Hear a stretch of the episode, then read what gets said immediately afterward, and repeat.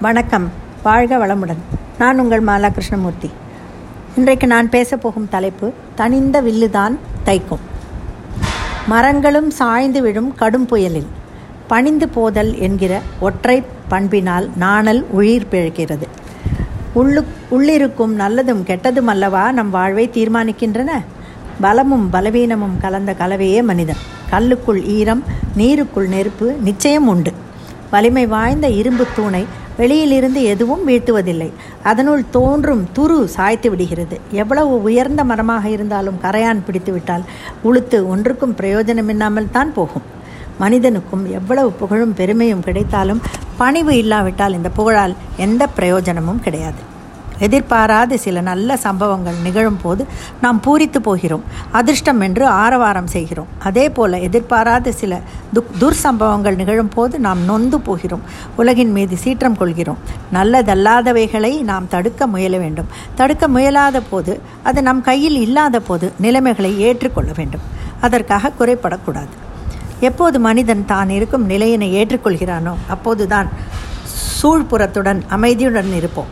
நமக்கும் சூழ்நிலைக்கும் ஒரு அமைதி சமாதானம் அன்பு ஏற்படும். எங்கு நாம் இருக்கிறோமோ அங்கு நாம் ஒரு காரணத்திற்காக வைக்கப்பட்டிருக்கிறோம் என்கிறார் தத்துவஞானி ஜேம்ஸ் ஆலன். உலகில் எல்லாம் காரண காரியங்களுக்கு உட்பட்டு தான் நடக்கின்றன. உலகம் அப்படித்தான் இயங்குகிறது. சில சமயம் காரணங்கள் தெளிவாக இருக்கும். சில சமயம் காரணம் நமக்கு தெளிவாக பிடிபடாது. காரண காரியம் என்ற அந்த தத்துவ நோக்கில் உலகை காணும் போது நம் உள்ளத்தில் ஓர் அமைதி தோன்றுகிறது. நாம் அறிய முடியாத காரணத்தை தான் ஊழ்வினை என்றும் முன்வினை பயன் என்றும் சிலப்பதிகாரம் கூறுகிறது. ஒரு காரியத்தை எடுக்கும்போது எதை எதையெல்லாம் செய்ய வேண்டுமோ எப்படியெல்லாம் திட்டமிட்டு பாடுபட வேண்டுமோ அதை நாம் செய்துவிட வேண்டும். பின் பயனை ஆண்டவனுக்கு விட்டுவிட வேண்டும். இதைத்தான் தொண்டு செய் பலனை பற்றி கருதாதே என்று பகவத்கீதை கூறுகிறது. அதன் உட்பொருளை மகாத்மா காந்தி அடிக்கடி உபதேசித்தார் வாழ்ந்து காட்டினார். மனிதன் தன் அறிவின் மூலமும் அன்பின் மூலமும் ஜீவ இயக்கத்தின் ஒவ்வொரு சம்பவங்களின் மூலமும் அதிமனிதனாக தேவனாக இருக்கும் வாய்ப்பு தரும் பள்ளிக்கூடம் தான் வாழ்க்கை என்கிறார் அரவிந்தர். நாம் ஒவ்வொருவரும் ஒவ்வொரு நிலையில் இருக்கிறோம். விவசாயியாக தொழிலாளியாக தொண்டு செய்வோராக ஆசிரியராக தாயாக இப்படி பல பொறுப்பு பல நிலை. அந்தந்த நிலையில் பணிவோடு இருந்து கொண்டு வாழ்வு பயனை எய்தலாம்.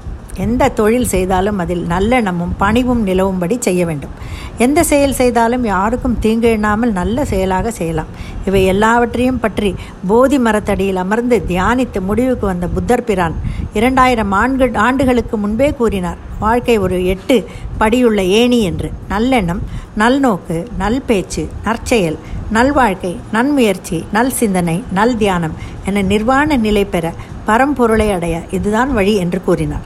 வாழும் வழியை சன்மார்க்க பாதையை யாரும் இவ்வளவு அழகாக ஆராய்ந்து இதுவரை சொல்லிவிடவில்லை. தனிந்த வில்லுதான் தைக்கும்.